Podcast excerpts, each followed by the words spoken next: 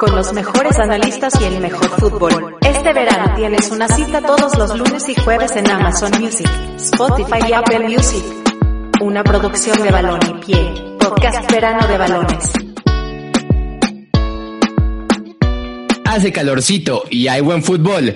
Y esto es sinónimo del verano de balones. Así que sean bienvenidos a este primer episodio de este podcast donde la pasaremos bomba. Antes de empezar a venderles humo del bueno, les voy a presentar algunos vendehumos que durante este verano nos van a acompañar en este podcast. Empecemos con el primero, el patrón de la página de deportes RG Sports, árbitro profesional y dueño de un perrito de nombre Otto y que su perrito corre más que Hazard en los partidos del Real Madrid. Él es el rey favorito de todas las redes sociales. Él es Samuel García en la casa. No, no es cierto. Es Román Garza. El día de hoy nos acompaña con nosotros Román Garza. ¿Cómo te encuentras, Román? Oye, pues hola, ¿cómo estás, Diego? Muchas gracias por estar aquí dentro de tu proyecto de verano de fútbol, este podcast muy, muy tentador, contento de estar acá y bueno, solamente pues muy emocionado por todo el elenco que, que estará aquí presente durante toda este, esta etapa y pues más que nada es eso, ¿eh? contento y muchas ganas de, de hablar de fútbol. Elenco de lujo, ni ESPN ni los protagonistas. Así Totalmente, que ¿eh? ahora vamos con el siguiente, internacional. Desde las tierras del mejor café, de los buñuelos y las arepas. El día de hoy nos acompaña el parce más bacano del mundo. Esteban Felipe se une a esta fiesta del verano de balones. Pero antes de que te presentes, Esteban, quiero que me contestes la siguiente pregunta. ¿Las arepas son de Venezuela o de Colombia? Ah, amigo, por supuesto que son de Colombia. La pregunta creo que, que, ofende a más de 50 millones de colombianos en este país. Eh, gr- gracias, Diego, por la invitación. La verdad, muy emocionado. Es un gran proyecto, es un gran proyecto eh, que cruza fronteras. Entonces, vamos a aportar desde este lado del mundo, dándonos nuestra opinión sobre el mejor deporte del mundo. Muchas gracias, Felipe. Este podcast va a ser internacional. Y ahora vamos con alguien que no está presente, pero que nos va a acompañar en próximos capítulos. Desde el sur de la capital, tierra de la cochinita pibil y sinónimo de muchísimo calor, tenemos al abogado experto en el fútbol, Guillermo Cabrera, que hoy no está con nosotros, pero que nos va a acompañar en los siguientes capítulos. Así que vamos desde la máxima casa de estudios de México, aficionado de las Chivas al nivel de Adolfo el Bofo Bautista. Les presento a alguien que sabe más de fútbol que Maldini. Con ustedes, Javier Alejandro. ¿Cómo estás, Javier? ¿Qué onda, bro? Muchas gracias por la invitación. Aquí estamos con todo el gusto de echar relajo un rato en el verano de balones. A ver qué sale de este proyectito y un saludo también a todos los que nos escuchan. Va a chido el cotorreo. Y también alguien que no nos acompaña, que tal vez una después al programa, pero que, que lo queremos muchísimo en balón y pie. Nacido en León, Guanajuato. Pero los rumores dicen que ahora está en la capital del mundo vendiendo humo. Dueño de Cascarita Informativa y locutor de como 50 programas de fútbol en los Estados Unidos, Sebastián Herrera, que bueno, no está con nosotros en estos momentos, pero que tal vez en unos momentos se conecte. Anda perdido en el metro. Bueno, por último les quiero presentar a alguien que sirve el cereal antes que la leche, o sea, yo mero. Creo que no me puedo describir de mejor manera. Y pues vamos a analizar el primer torneo de la noche, la Eurocopa. El, tor- el torneo que se juega como en 19 mil sedes, que se juega hasta en el patio de mi casa porque realmente el torneo se iba a jugar en Italia y Turquía y se terminó jugando como en 80 mil sedes y es algo extremadamente atípico. Y empecemos con el Italia-Turquía. Un partido que pues Italia partía como favorito, Italia partía como local, no en los papeles porque en los papeles Turquía fue el local. Y que lo más interesante para mí del partido creo que fue Andrea Bocelli y Martin Garrix porque el resultado fue muy esperado. Y también el carrito de control que llevó el balón al centro del campo que nos llamó la atención a todos. Pero bueno, Román, ¿cómo tuviste este partido? Bueno, este, eh, totalmente, lo- bien lo mencionas, muy este, tentador y llamativo el carrito de inicio antes del partido inaugural, ¿eh? Muy, muy llamativo.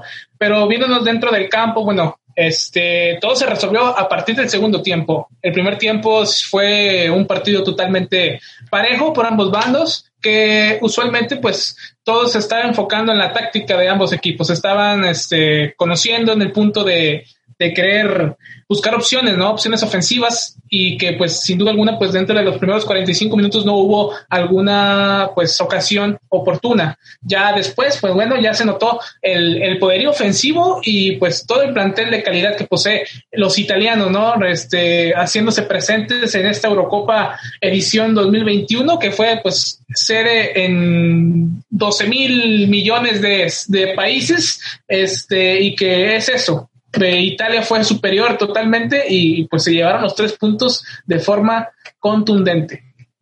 Creo que era de esperarse, pero ahora, Esteban, Italia, como jugó, como goleó a, a Turquía, ¿es serio contundente al título?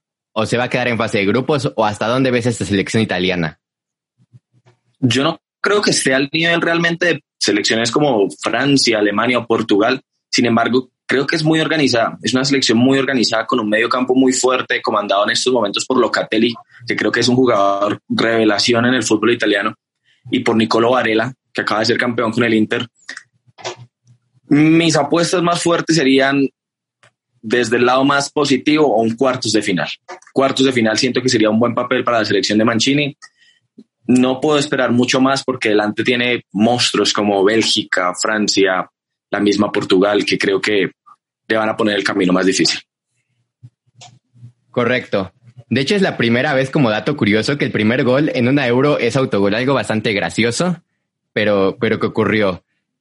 En otro partido de este grupo, partido que creo que ni a Gareth Bale le interesa, Gales empata con Suiza uno por uno. Y no los quiero dormir, no vamos abordar de este partido porque realmente uno no uno es un partido, nos habla de un partido medio aburrido, por eso vamos con el partido más sonado, no sé si del año, y no es por algo positivo, es algo que impactó y nos dejó a todos pues muy preocupados por momentos, nos dejó pues con incertidumbre, pues en el partido entre Dinamarca y Finlandia hubo un momento donde se temía lo peor, pues el jugador del Inter de Milán, Christian Eriksen, se desvaneció por unos momentos y nos dejó en incertidumbre.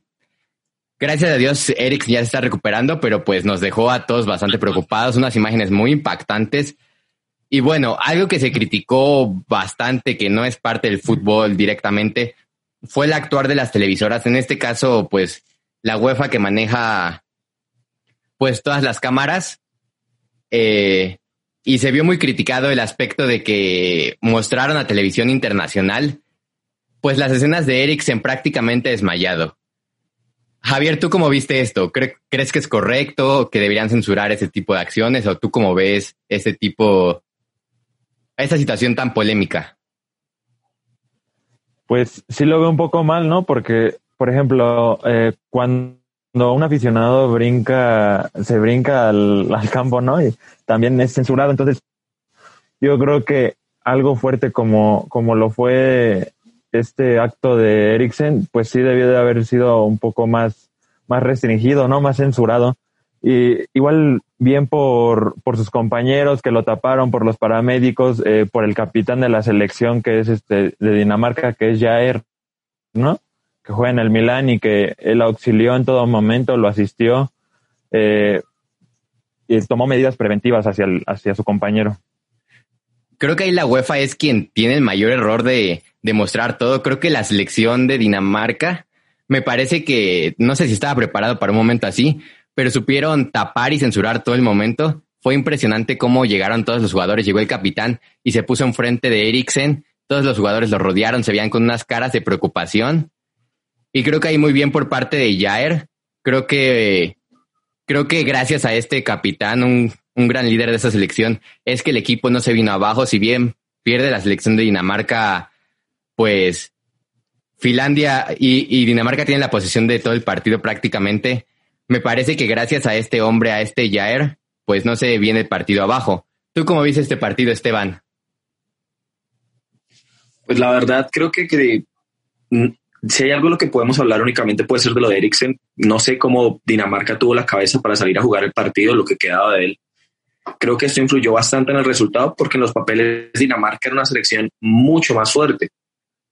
Mm, héroes, héroes por todo lado donde se, se miren, el respeto de la selección finlandesa de ser el primer gol en una Eurocopa y no celebrarlo por respeto a la situación, eh, como hablan ya el capitán de Jair, eh, los gestos que tuvo con la esposa también de Eriksen, eh, no solo tampoco los futbolistas, sino el cuerpo médico. Y ojo, que también hay unos héroes en silencio que son dos aficionados finlandeses con, los, con lo que taparon.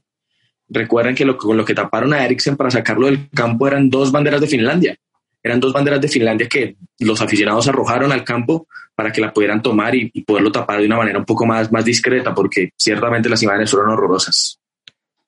Creo que ahí se ve la unión del fútbol y todo lo que nos demuestra este, que para mí es el deporte más hermoso del mundo y, y también cómo coreaban los aficionados el nombre de Christian Eriksen cuando, cuando el partido estaba en la incertidumbre. Pero bueno, en otro partido interesante donde jugó una potencia de Europa como lo es Bélgica y lo ganó contundentemente a Rusia, una Rusia que realmente no muestra mucho, no es un equipo que pues esperemos mucho, con doblete de Lukaku y Meunier, pues Bélgica termina derrotando a esa selección rusa. La primera cosa a resaltar es que Lukaku le dedica su gol a Christian Eriksen. Se ve como le dice I love you. Eriksen es una de, las escenas que más bonitas que nos ha regalado el fútbol este año, como el compañerismo y el amor al fútbol pues nos une a todos.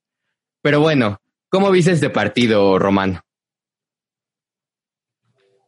No, sin dudas, ¿eh? como bien lo mencionas tú, no hay nada que explicar. Bélgica, una de las potencias europeas en este este torneo y que pues se demostró contundente en este partido. Este, y por parte de la de Rusia, bueno, Rusia viene problemado, recordemos que tiene años anteriores con problemas de antidoping y que ciertos jugadores, bueno, tuvieron que, no tuvieron, están este, prohibidos, ¿no? Caso del portero Ankefip, Ankefip, si mal no recuerdo, el portero titular de Rusia, este, y otros más. Entonces, pues Rusia tuvo que este, adaptarse a sus limitantes, ¿no? Y jugar con lo que tiene.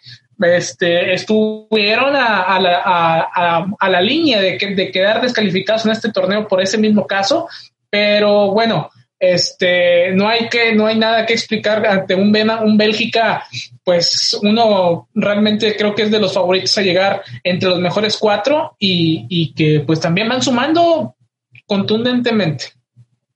Pero a ver, esta camada de jugadores de Bélgica, cada vez se hace más viejo. ¿Sigue siendo candidato a tal vez ganar en un futuro el Mundial de Qatar 2022 o esta selección de Bélgica va a menos? ¿Qué opinas, Román? Pues tiene el potencial, fíjate tú, Diego, tiene el potencial, o sea, jugadores de calidad lo tienen, desde los bajo los tres, bajo los tres palos, este, dentro del medio campo y en el ataque, pues tienen jugadores ya bien, bien, este, tratados en el fútbol europeo. Caso de Kevin De Bruyne, que es uno de los mejores jugadores centrocampistas del mundo en la actualidad, y, y Romelu Lukaku, que es el campeón de Italia con el Inter de Milán y pues también sigue haciendo las cosas bien. Un punto donde hay que recalcar bien es en la defensa, ¿no? Con Alderweireld y Tommy este, Bentorgen, que son defensas experimentados, ya son veteranos, que pues, pues te aportan cierto balance y equilibrio en la parte ofensiva eh, para el equipo, pero que pues ciertas, en ciertas partes pues tienen ciertos limitantes. Entonces, creo que creo que estamos viendo o presenciando las últimas etapas de Bélgica en cuestión de calidad, en cuestión de sus propios jugadores, que pues van poco a poco avanzando. Entonces, eso es lo, lo, importante. Y en el caso de Eden Hazard, que bueno, pues terrible temporada que ha tenido con el Real Madrid, ¿no? Otto con mejor temporada. Tu perro creo que ha corrido más que Hazard. sí, totalmente. Creo que mi perro Otto creo que ha tenido mejores números y mejores estadísticas en cuanto a, velocidades y, es así, ¿no? Pero pues pésimo, ¿no? Pésimo para Eden Hazard. Yo personalmente, si yo fuera el entrenador de Bélgica, yo no lo hubiera convocado. Pero bueno, pues ese de Hazard, ¿no? Tienes la calidad, es uno de los mejores de, de, de Bélgica y pues bueno, tiene que estar en la lista sí o sí. Pero dame números, dime hasta dónde avanza esta Bélgica. ¿Crees que es el último tren para Bélgica para tomar esa batuta de decir gano la Eurocopa y soy contundente, soy, soy de esas selecciones que levantan la mano para ganar el próximo mundial o hasta dónde queda Bélgica?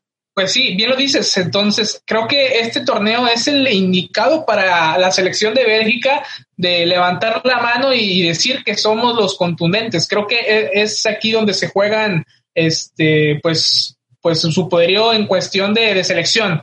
Como te mencioné hace un momento, pues tiene la calidad, pero bueno, la edad también avanza, la edad avanza, la, la, la, experiencia queda, pero ya no es la misma, no es el mismo potencial de juego que te puedan generar los jugadores. Entonces, creo que los jugadores ahorita están en buen momento para darse este dar presencia en los momentos importantes porque ya están en, en edades este, neutras, ¿no? Entonces creo que ese es el momento para ellos.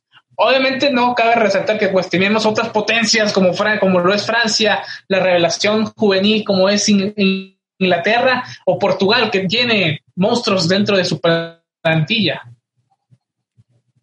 Coincido contigo. Vámonos al siguiente partido. Inglaterra derrotó a Croacia 1 por 0 en uno de los partidos más emocionantes, más, más esperados de esta primera jornada de la Eurocopa. Eh, la pregunta aquí es, Inglaterra con su cantidad de jugadores, Sancho, Foden, Harry Kane, Sterling, Rashford, Grealish, ¿está para competir la Francia al tú por tú? ¿Qué opinas, Esteban?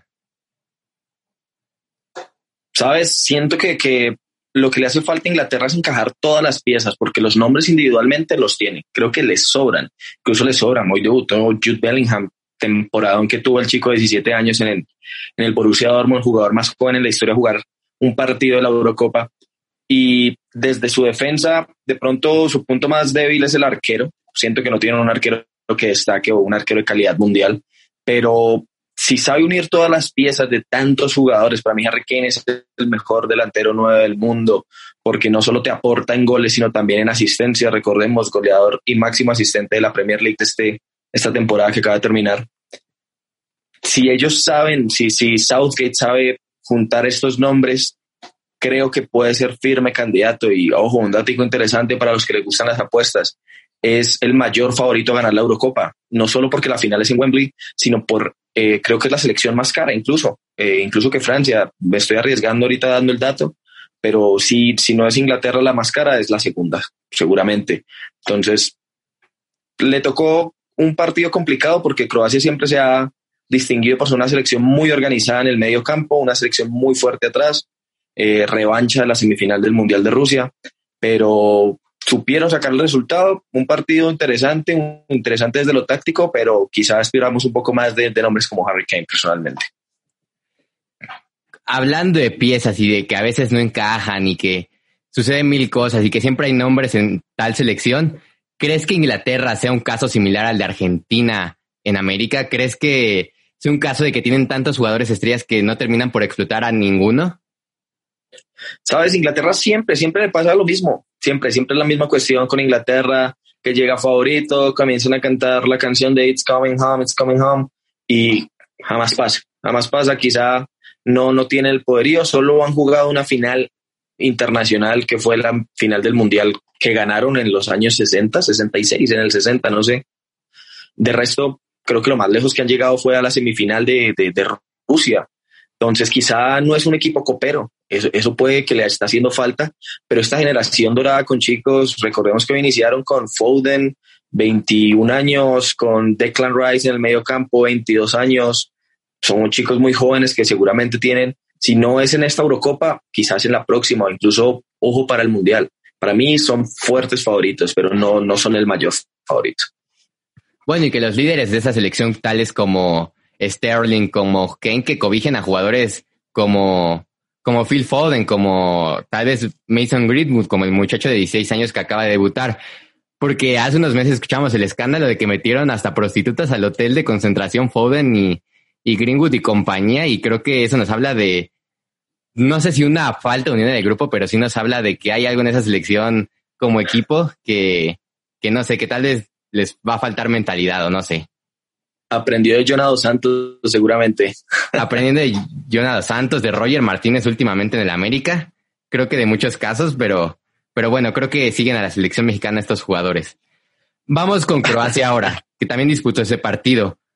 Con una camada de futbolistas espectaculares que ya hasta fueron subcampeones del mundo históricamente, con jugadores como Luka Modric y Rakitic, que ya se retiró de la selección, pero una camada que va creciendo y que se va haciendo más vieja.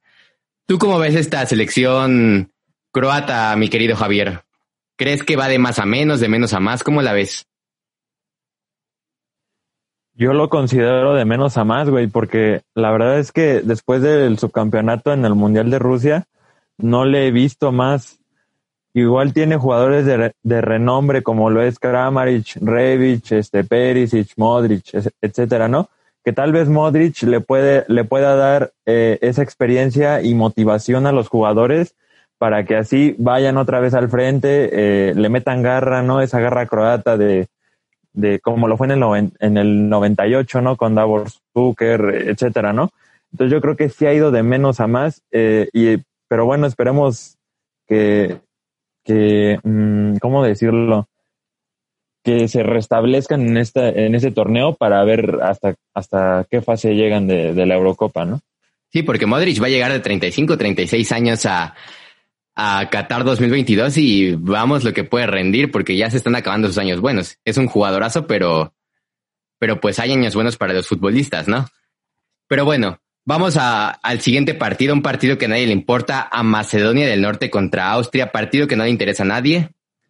Y vamos a analizar al estilo táctico de Macedonia, Román. ¿Cómo lo ves? Se quedó callado. lo, agarré de bajada porque ni, a nadie le interesa Macedonia del Norte. Vamos con el Países Bajos contra Ucrania, donde la, donde la naranja mecánica venció 3 por 2 a Ucrania en un partido que se le complicó pues, pues a Holanda. Esa selección de Holanda creo que ha ido de, de más a menos tras la salida de Roma de Kuman, pero ¿cómo le has visto, Román? ¿Cómo has visto, cómo has visto esta selección holandesa? Pues mira, te tenía, te tenía un dato con el Macedonia ya que bueno, ahí está presente. Andas preparado con todo. No, solamente iba a dar este dato, que Joran Pander es uno de los jugadores activos que fue campeón con el Inter y, anotó el primer gol en, en, la Eurocopa, ¿verdad? Pero bueno, ese es el dato, a mí ya no me interesa. 36 añitos. Sí, 36 años. Pero bueno, ese es el dato, ya no me interesa el partido ese. Vayamos con Holanda. El, el eh, segundo goleador en la historia que es viejo, que es más viejo. El primero fue Ivica Bastic de Croacia. Aquí traigo más datos que Mr. Chip. bueno, retomando este, tu pregunta, bien lo dijiste, con la, ante la salida de Koeman y, bueno, también la limitante de, no tener en, tu plantilla jugadores como Van de Beek y Van Dyke, que son pues jugadores del primer equipo en la selección, pues mantuvieron y lograron conseguir esos tres puntos ante un Ucrania que realmente, pues no, al no ser tan nombrado y llamativo en cuanto a selección, pues tienen jugadores jóvenes y que tienen este potencial en un futuro. Entonces, este Holanda supo, supo hacer bien las cosas y, y que pues se llevaron lo importante, ¿no? Que son los tres entonces fue un partidazo este, este encuentro porque iban de un gol a cero, un gol 1-1, 2 a 1, 2-2, 3 a 2. Entonces este, fue lo, lo, lo, la esencia ¿no? de lo que nos gusta a nosotros los amantes del deporte, el ver este tipo de espectáculos y que se vean totalmente pues de, de, felicidad ¿no? y, de, de ganas de, de, de, fútbol. Entonces Holanda consiguió el primer paso. Hay que trabajar muchísimo para el equipo este, naranja del movimiento ciudadano, este, y que pues bueno, es eso, nada más. Fue más contundente la victoria de Samuel García que la de los Países Bajos. Sí, totalmente, ¿eh? Arrasó Samuel García. Pero bueno, o sea, también hay que considerar que Ucrania, Ucrania tampoco es la selección superpotencia y siento que este Holanda, o sea, decía, o sea, yo lo veía como futuro campeón del mundo por la cama de jugadores que había sacado, por por ese Ajax, de la UEFA Champions League antepasada que hizo historia, yo lo veía como para más, pero creo que ha quedado de ver esta Holanda. No sé si es por que los jugadores han bajado su nivel, por Ronald Koeman. ¿Tú cómo lo ves, Esteban? ¿Por qué, ¿A qué crees que se deba esto? Yo creo que es la falta de líderes, lo que decía Román hace unos momentos, la falta de, no solo de Van Dijk y Van de Beek, sino también de Matthijs de Ligt, que, que, creo que no está por, por, por coronavirus, está en la lista de convocados, pero no ha podido jugar. Esto, quieras o no, desmotiva un poco a, todos los otros nombres. Siento que, que la defensa, el nivel de la defensa baja un montón teniendo tus dos centrales titulares en, en, algodones, fuera, fuera de la competición. Sin embargo, pues no sé si son tan fuertes como favoritos, pero yo diría que mucho ojo porque tienen todavía jugadores de un nivel brutal. El partido, por ejemplo, hoy de, de Frenkie de Jong, el jugador del Fútbol Club Barcelona, fue increíble, fue increíble. Comandó y movió los hilos del equipo en defensa, en ataque, se mostró en todo lado. A pesar de que no hizo gol ni asistencia, fue nombrado el mejor jugador del partido, lo cual para mí es, es, es un jugador diferente, es un jugador que domina el medio campo, es lo más parecido a Xavi que alguna vez veremos eh, en el fútbol moderno. Y siento que, que si saben potenciar lo poco que tienen, puede llegar a, a, una instancia mucho más adelantada. No es fuerte favorito, entonces podría ser una gran sorpresa. Ojo, ojo por ahí. Ahora, si me tuvieras que dar a un nombre para campeón y subcampeón y el fracaso de la Eurocopa, ¿a qué tres nombres me dirías? Campeón, me voy a la segura, a la fácil. Francia. Francia, creo que es lo más fácil, lo, menos arriesgado que podemos decir. El subcampeón para mí podría ser Inglaterra, sin duda, eh, fácilmente, si no se cruzan en semifinales o en cuartos, para mí sería Inglaterra. Y el fracaso para mí va a estar en Alemania.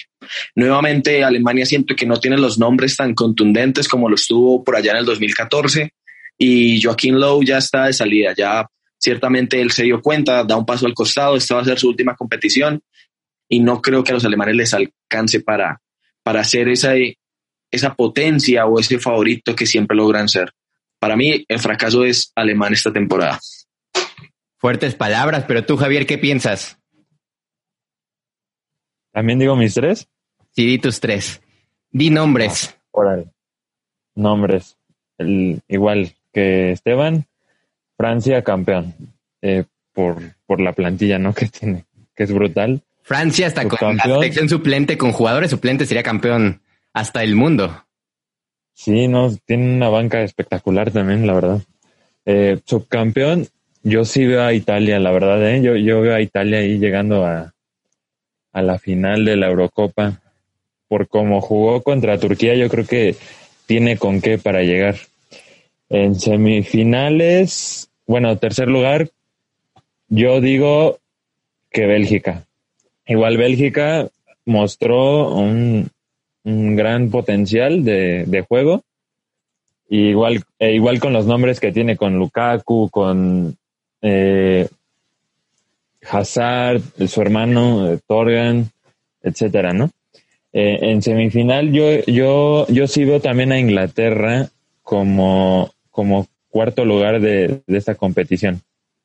Y creo que esos serían pues, mis cuatro. Y te tengo un dato de, del Holanda-Ucrania. Lánzatelo, lánzatelo. Es la noche de datos. Órale, va.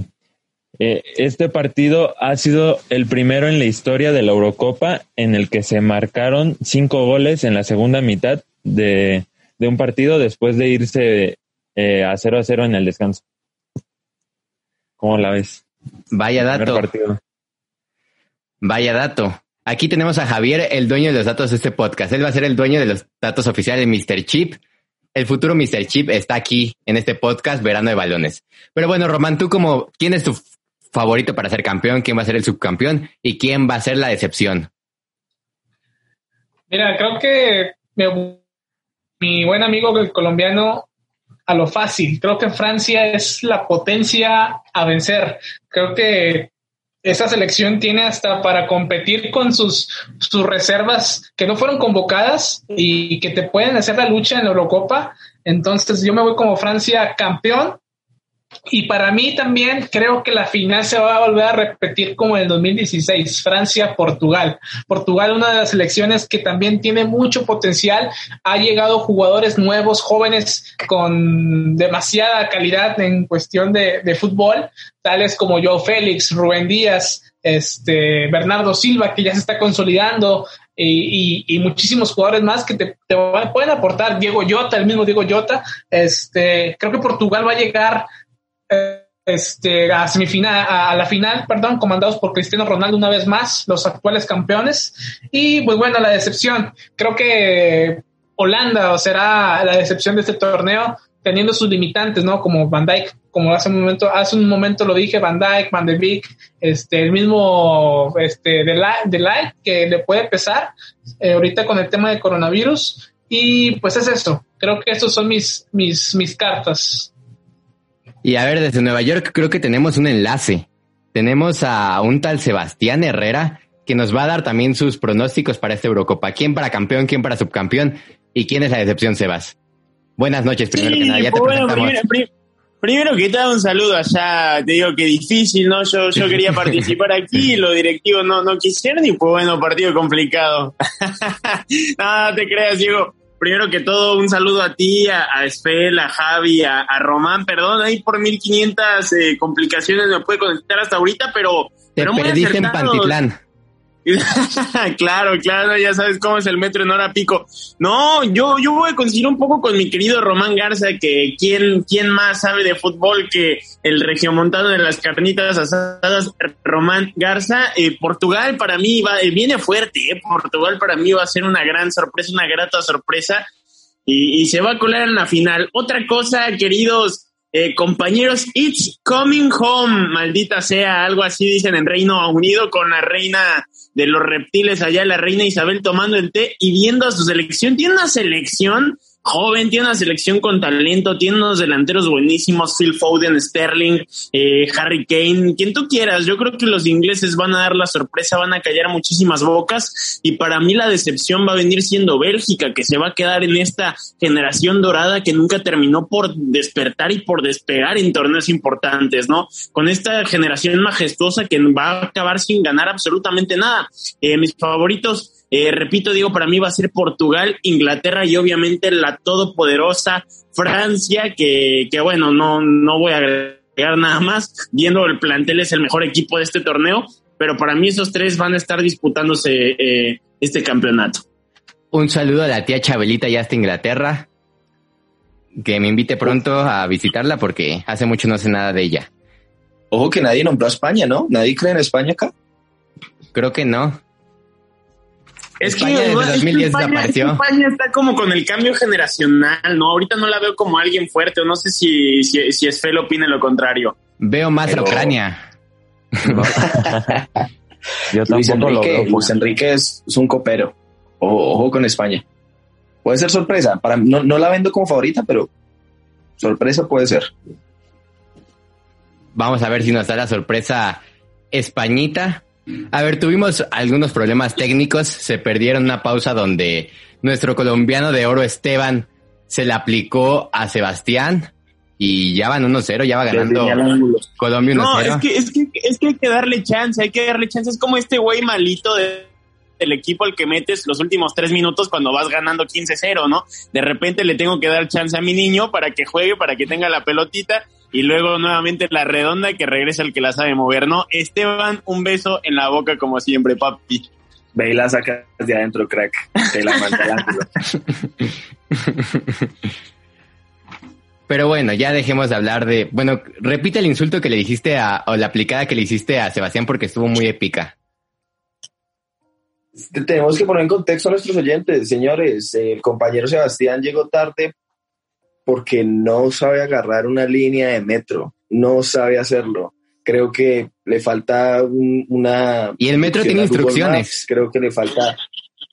Las ves claras, para las ves claras, ahí dice, esta línea es para tal, esta es para la otra. Pendejos, pendejo. No, es que, es que, ¿qué te digo? Como uno, como uno está acostumbrado a regatear, como uno está acostumbrado a romper caderas, mi hermano, de repente me voy a izquierda y acabo en la derecha. Entonces, eh, eso pasa cuando eres un crack en el terreno de juego, de repente se te cuatrapean los sentidos, pero asumo la responsabilidad, eh, me echo el equipo al hombro y, do, y doy la cara por el equipo, ¿no? Lo importante es estar, hermano. Lo importante es estar. El bar dice, y yo árbitro digo Colombia 1, México 0. Fin del comunicado.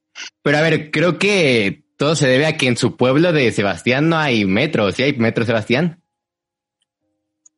No, pues es que por acá ya nada más pasan los burros cada 30, 35 minutos, pero, pero uno hace lo que se puede, uno, uno tiene que hacer lo necesario para estar aquí en Balones de Verano con Diego Rodríguez por Spotify Premium. Señoras y señores, mención no pagada, Diego, eres un crack, mi hermano.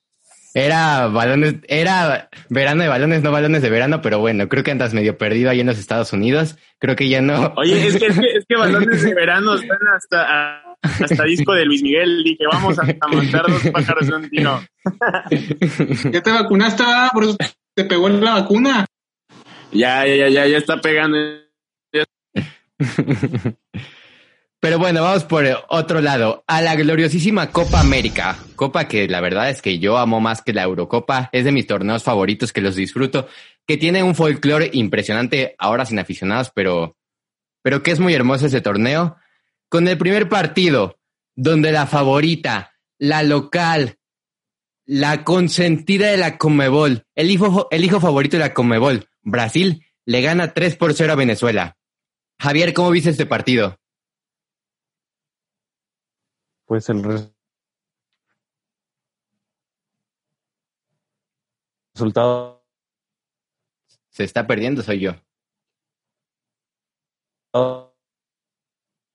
Habla por sí solo, ¿no?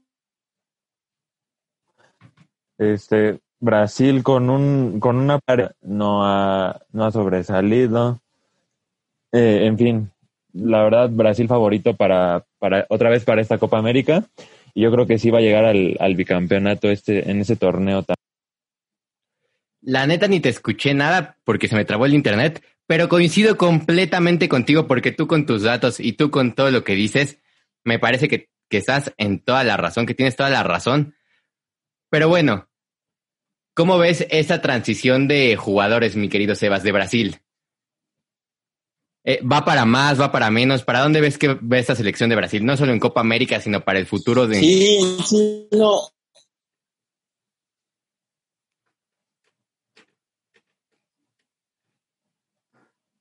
Yo, yo, yo la veo bien, mi hermano. Yo creo que esta selección por fin está recuperando un poco esa magia que, que, perdió durante décadas, ¿no? Porque siempre desde chiquitos soñábamos con la canariña y veíamos a Ronaldinho y a Robinho y magia y espectáculo y, bailaban con el balón y era lo que gustaba de, de Brasil y por, por un lapso eh, de tiempo se perdió y era una selección gris que ya lo está recuperando con jugadores como ya lo dijo Javi, ¿no? Eh, de renombre, Neymar, eh, quien te guste, quien quiera te puede resolver el partido en una jugada y creo que es algo increíble. Ahora, eh, claro que es favorito por los jugadores, por el nombre y por el peso, pero siento que no han demostrado su capacidad o que no lo hicieron en este primer partido. Como dijo, también es un rival modesto y, el siguiente es Perú, que tal vez de repente puede ser Trabuco, pero tampoco es un gran parámetro.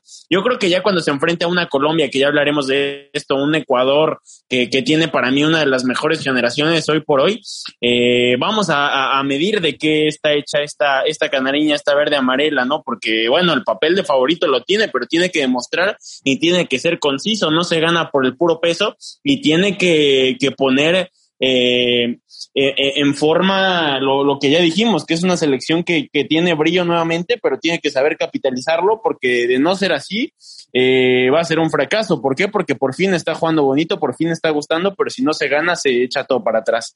A mí me gusta bastante, pero creo que todavía no tiene un parámetro para partir de ahí y ya ponerla como, como el top de, Sudamérica. Brasil lo que tiene es que entrenar a sus árbitros para la fase final. Pero bueno, tú, Esteban, ¿cómo lo ves en zona Conmebol? Si hay cierto favoritismo, o sea, no me gusta decir que los hay partidos robados, que hay partidos comprados. Siempre he dicho que los partidos pues los ganan los equipos más verticales y siempre, a pesar de que pueden haber errores arbitrales, siempre el equipo que juega mejor es el que termina ganando. Pero bueno, ¿tú qué piensas? En la zona de Comebol, ¿hay favoritismo por parte de los árbitros de la Confederación a Brasil? ¿O simplemente es por jerarquías? ¿O cómo ves esto tú? Yo, yo siento realmente que no es favoritismo como tal, sino tú sabes que los árbitros suelen cuidar a los mejores generalmente. Y desafortunadamente en estos momentos Brasil cuenta con jugadores top en todas sus posiciones, desde el portero hasta el delantero. Entonces, creo que va más por este lado, como el respeto que los árbitros muestran por estas superestrellas, pero como la política es algo de lo que no me gusta hablar. No me gusta hablar de los árbitros, no me gusta hablar del bar, que ya ha tenido papelones acá en Sudamérica. Entonces, quedémonos con que es la, la, selección más fuerte que hay en estos momentos en Conmebol. Seguramente la, la mayor candidata, pero hasta ahí. A ver, mi querido Román, tú que eres un árbitro profesional, un experto del arbitraje, ¿Crees que el árbitro en general en el continente americano es muy deficiente a comparación del arbitraje que vemos en Europa? ¿O estamos a la altura? No, no, no, ahí no hay comparativa, mi buen Diego. Creo que acá, eh, bueno, hablando específicamente en México, estamos años luz de, de poder este, tener este tipo de, de protocolos y formas de tomar decisiones en cuestión dentro del juego. Creo que en Europa van muy, muy avanzados en todo tipo de protocolos, en lo que tú quieras.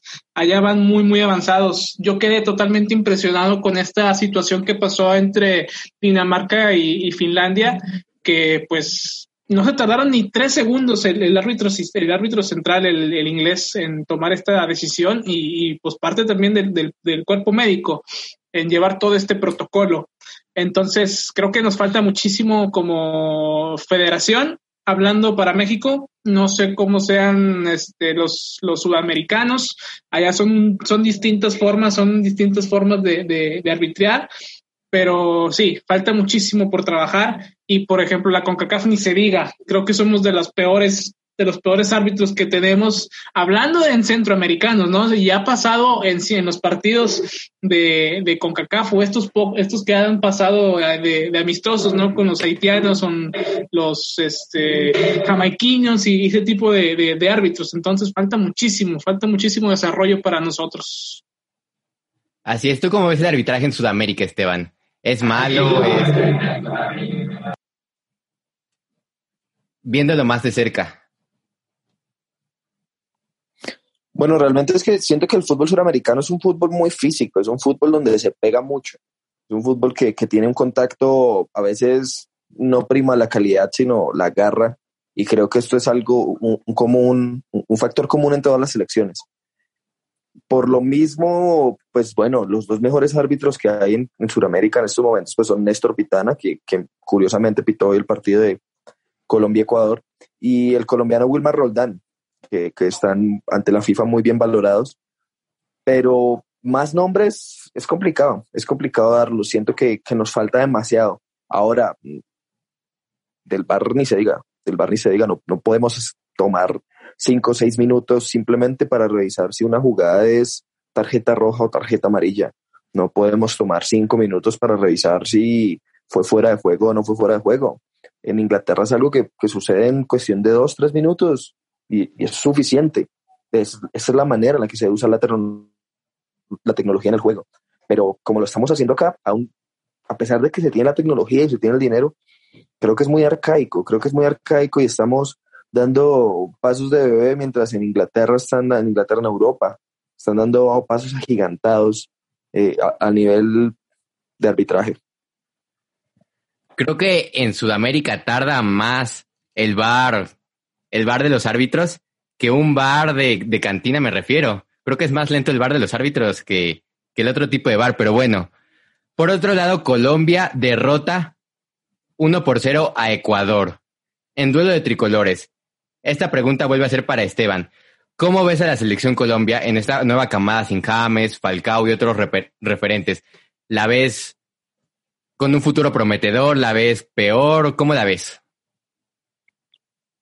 Pues amigo, la verdad creo que el cambio de técnico es notorio. Las cosas con, con el portugués Queiroz no estaban funcionando. Definitivamente hay una ruptura entre la dirigencia y los futbolistas.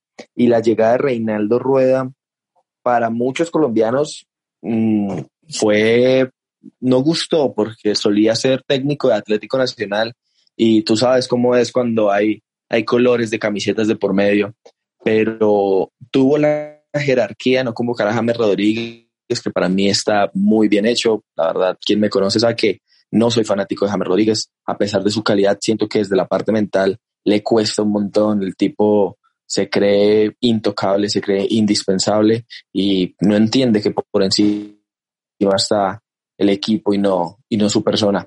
Pero el ver este, este, como esta mano dura de Reinaldo Rueda, en la selección, creo que le, sienta muy bien, le sienta muy bien y pues trajo jugadores del fútbol local, trajo jugadores de, muchos jugadores del fútbol mexicano, lo cual le puede, puede refrescar un poco esa generación dorada que tuvimos allá en Brasil 2014, que de pronto en, en Rusia medio alcanzamos a luchar unos octavos de final, pero hay que confiar. Yo la verdad confío mucho en, en, el criterio de Reinaldo Rueda y no puedo decir que estoy ilusionado, pero tengo fe.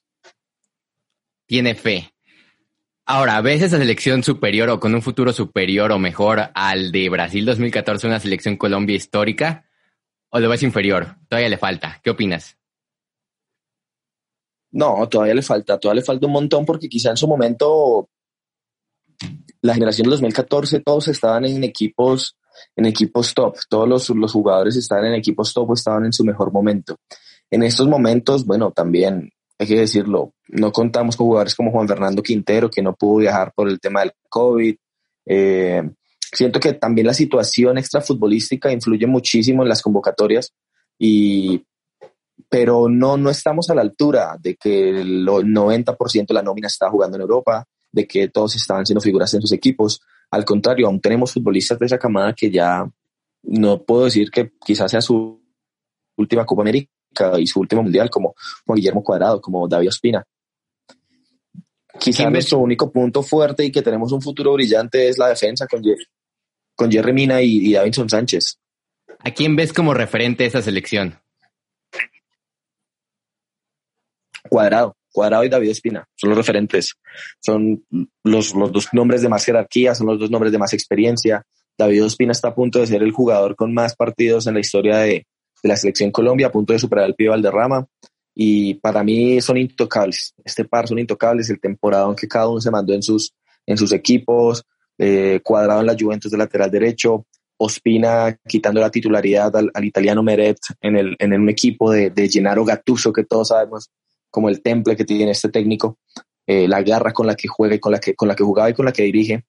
Y se, se demuestra, se demuestra porque son, son nuestros líderes.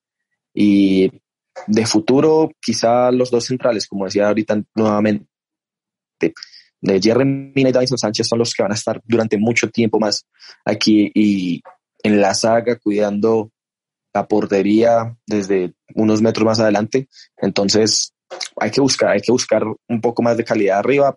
Luis Fernando Muriel y Duan Zapata pasan por un presente magnífico, pero ellos dos no, no son unos jovencitos, no, no tienen 23 ni 24 años. De pronto por el, el nivel que Falcao tuvo durante tantos años de ser el mejor no del mundo, mm, opacó a muchos delanteros centros colombianos y no, no olvidemos que Muriel y Duan tienen 30 años cada uno, no, no son jugadores que nos vayan a durar más de uno o dos ciclos más.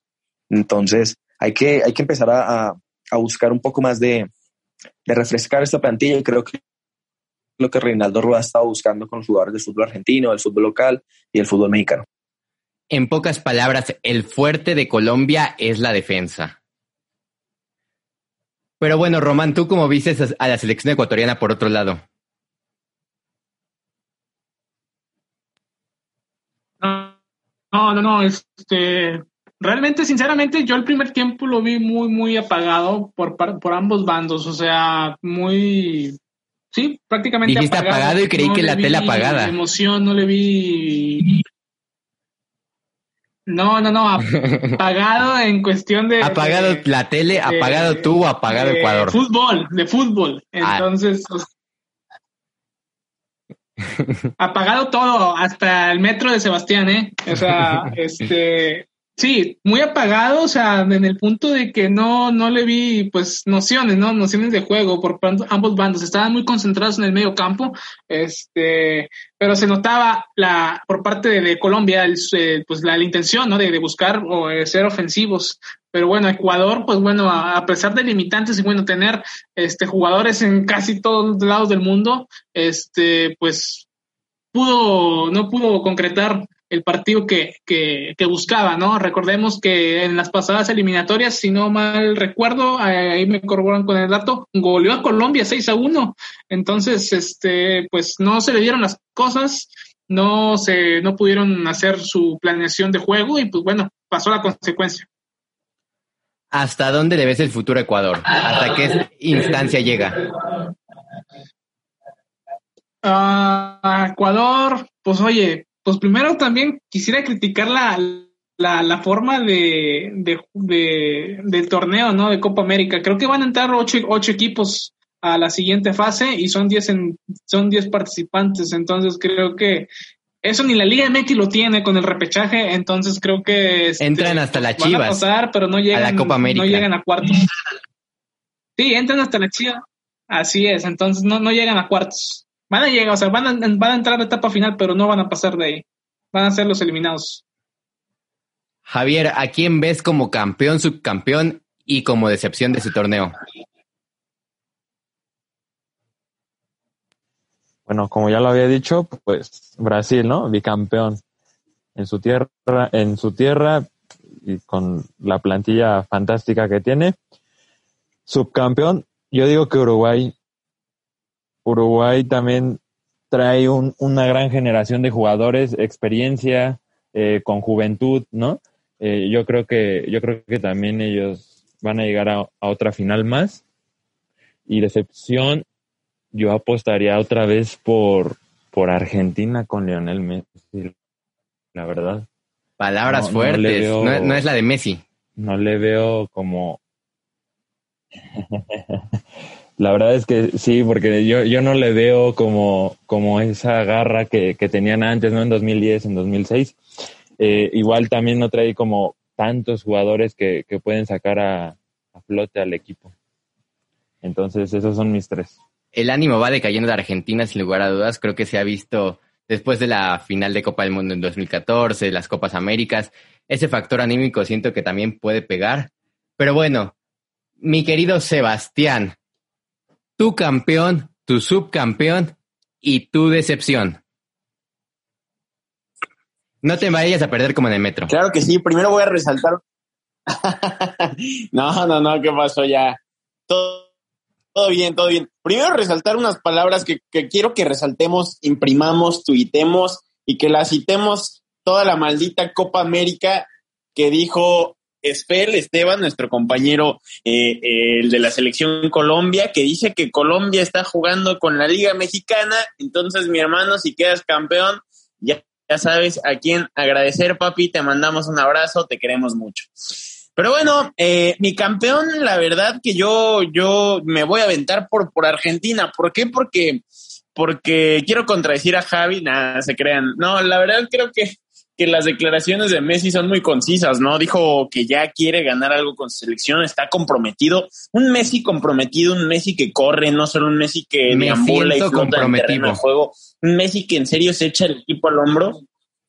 Claro, no, ima- ima- imagínate, creo que, creo que vamos a desatar a la bestia. Creo que Argentina va ahora sí por la revancha.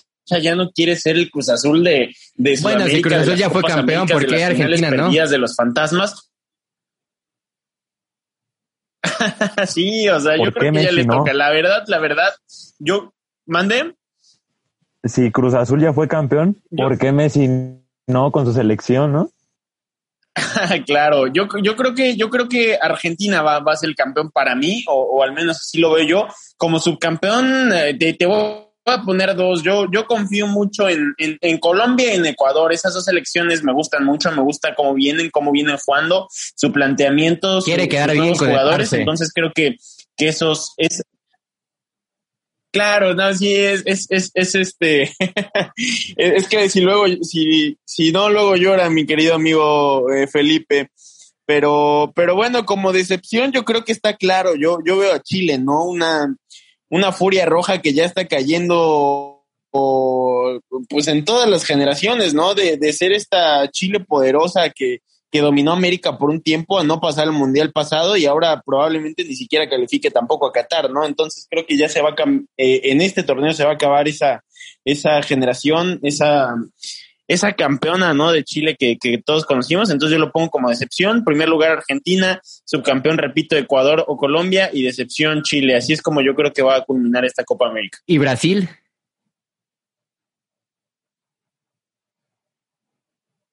¿A Brasil no lo ves luchando? Brasil, Brasil haciendo un buen papel, llegando a semifinales, sí, pero, pero, pero en semis creo, creo que la no, no va a pasar para más, ¿no? O sea, obviamente, si Brasil no es campeón, como ya comentamos, va a ser una decepción, va a ser un fracaso. Eh, va a jugar bien, es lo que creo yo, pero sin embargo creo que en semifinales alguien le va a decir, quítate mi hermano, Caipiriña, regrésate a la casa. Bueno, ya están en casa, ¿verdad? Pero, pero creo que ahí se van a quedar, ¿no? Se va a hablar mucho de eso. Yo creo que van a ser muy buenos partidos. Algo que amo de Sudamérica es la intensidad con la que se juega.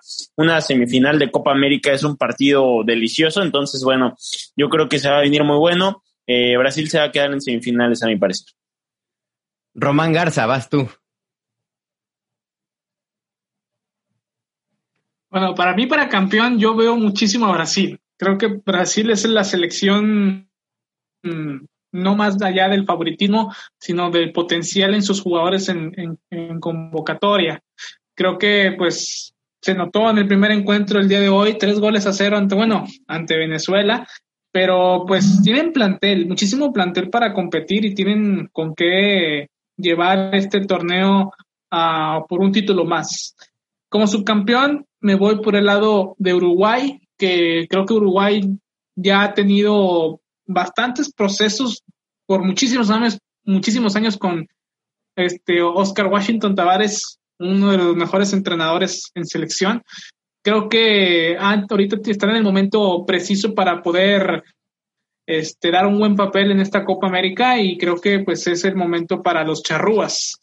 Y para la decepción, creo que me voy por Chile. Creo que es una, una selección que va en decadencia, con jugadores ya veteranos, ya con edad, ya no te van a rendir lo mismo a como te rindieron en aquellas ediciones anteriores que fueron bicampeones de Copa América. Se le subió. Este, pero es así. Yo veo. ¿Perdón? Se le subió a los chilenos. Así es, así es, totalmente. Entonces creo que ahorita en decadencia los veo confiados y, positivos en cuestión de su selección, pero no veo más allá de, de, dar buen papel. Creo que van a quedar en cuartos de final. Esteban, campeón Colombia, subcampeón Colombia y decepción Colombia. ¿Por quiénes vas? no, yo tengo que ser, yo tengo que ser muy objetivo. Y la verdad, pues quizá no, no, no seamos campeones, pero podemos ser sorpresa y llegar lejos. Espero que así sea. Mi corazón es dice, y en esta estoy con Sebastián, quiero también ver a Lionel Messi campeón. Quiero ver a Lionel Messi campeón y sería hasta poético ver a Messi campeón con su selección en tierras brasileras, recordar de pronto lo que fue ese Brasil 2014, tan cerca pero tan lejos, y subcampeón me ha puesto por Uruguay. Me ha puesto por Uruguay, que Brasil mm, se quede en nada definitivamente en su país, como le pasó por allá en el Mundial. Y de pronto la revelación pues puede ser Colombia. La decepción brasilera, por supuesto, selecciones como Argentina o Brasil no ser campeones es una decepción inmediata, pero de la decepción va a ser Brasil en este caso, sorpresa va a ser Colombia y la final espero que sea Argentina-Uruguay. Por si le faltaba drama a esta película llamada 2021, campeón Cruz Azul, pandemia, campeón Atlético de Madrid, y ahora Messi campeón con su selección. Eso es lo que dicen Sebastián y Esteban. Así que veamos si esta película supera la ficción o a ver qué, qué nos depara este 2021, que ya, nada, que ya nada me sorprende. Nos podría caer un meteorito y, y no me sorprendería para nada. Pero bueno, este programa también nos gusta dar recomendaciones gastronómicas para el verano. Así que, Sebas, dime un platillo que se te antoje este verano. Lo primero que se te venga a la mente. Este verano se me antoja, pues mira, con el calor yo creo que un cevichito, ¿no? Así medio picosón, en tostada, con aguacate. Uf, mi hermano, yo creo que eso es eh, excelente para disfrutar de esta Copa América, de esta Eurocopa, con un buen ceviche en mano, sean tostadas, sean taco, no se lo pueden perder, señores. De verano de balones, Diego Rodríguez estará rifando 30 ceviches al que come nada, te creas, Diego. Sí, sí. Pero, si llegamos a más de un millón de compartidas en Instagram, claro que sí.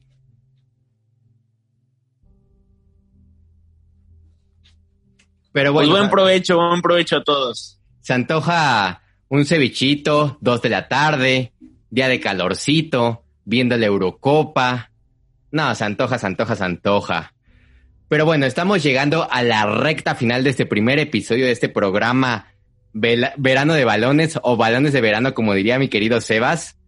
Ustedes díganle como quieran a este podcast. El punto es que lo escuchen, que lo compartan, porque pues está bastante bueno este podcast. Y bueno, agradecerles a todos por escuchar este podcast donde analizamos la primera parte de los campeonatos de verano. Recuerden que hay capítulos lunes y jueves con el mejor análisis, información, cotorreo, los datos de Javier, las recomendaciones gastronómicas de Sebastián, los puntos objetivos de Román Garza en el arbitraje y la internacionalidad de mi querido Parce Esteban, nuestro corresponsal en la Conmebol. Pero bueno, no olviden compartir este podcast para que llegue a más gente. Si no lo comparten, su selección no va a pasar de fase de grupos. Yo aquí se los firmo y les echo la maldición. Y bueno, las redes sociales de todos los cracks que participaron en este podcast están apareciendo el link directo en la descripción del podcast para que nada más le piquen, los vayan a seguir, les vayan a comentar algo, les manden un mensaje directo para que echen el cotorreo con ellos. Y pues nada, ¿alguien de ustedes quiere añadir algo más? Hey, yo tengo por añadir hablando de recomendaciones gastronómicas. Encontré una taquería acá en Bogotá brutal, brutal. Me comí unos tacos de suadero, amigos, increíbles, de verdad. Amo los tacos. Soy fan, trabajaba en un restaurante mexicano ya en Nueva York. Entonces, gracias por tanto, México. Los amo. Qué padre que México se expanda, que la gastronomía de México se expanda a todo el mundo. Y no sé si Javier, eh, Román, Sebas quieran añadir algo más, se quieran despedir, le quieran mandar saludos a alguien. Pues nada, un, gusto estar aquí, Diego, en este primer programa que seguramente será histórico por el alcance al que va a llegar, por los buenos comentarios, el buen cotorreo. Ya veremos eh, en el último podcast de este verano quién acertó más, quién tuvo más razón, si por ahí tuvimos voz de profeta. Eh, agradecerte aquí el espacio, Diego, también a, Javi Román. Esteban por, por, por tomarse unos minutos, ¿no? Siempre es agradable hablar de la pelota con gente que sabe y un abrazo de gol a todos los, los que nos escuchan. Mi querido Javier, ¿no quieres mandarle un saludito a la, a la mamá del América? no, no, pues la verdad, saludos a todos, a todos mis amigos que le van a las chivas, la verdad, ¿no? no, pues también igual agradecer eh, a todos ustedes que, que, estuvieron aquí hoy. La pasé genial, la pasé muy chido, rico. Eh, esperemos que, sean torneos sensacionales y pues nada, saludos a los que nos escuchan y a la niña que me gusta también. Saludos a la niña que le gusta. Y bueno, Román, por último, a comentar la noticia, Yuya está embarazada. ¿Qué quieres comentar de esto? No, no, no, no me metas con temas amarillistas. A mí ponme Rogelio Funes Mori convocado a la Copa Oro con la selección. Samuel García gana las elecciones. No, este. Sí, Samuel García compra Holanda. punto final. Se acabó. no, este, agradecer este, a la producción de, Balón y Pie por, por la consideración a mí y a mis colegas. Este, siento que se formó un gran elenco, a pesar de que hoy nos faltó el buen memo. Este, ahí le mandamos un saludo. Eh, pero contento, ¿no? Contento de, de poder charlar con, con todos ustedes. La pasé muy bien en este, este episodio 1 y esperemos si sean muchísimas, pero muchísimas más, porque hay muchísimo fútbol, hay muchísimos torneos que disputar y qué mejor con todos ustedes. Agradecido total. Muchas gracias y espero seguir escuchándonos el día jueves. Y nada, yo soy Diego Rodríguez, nos vemos la próxima y que sigan juntos, balón y pie. No olvides seguir a Balón y Pie en las distintas redes sociales enlistadas en la descripción para interactuar de mejor manera. Muchas gracias por seguir este podcast. Nos vemos en el próximo episodio.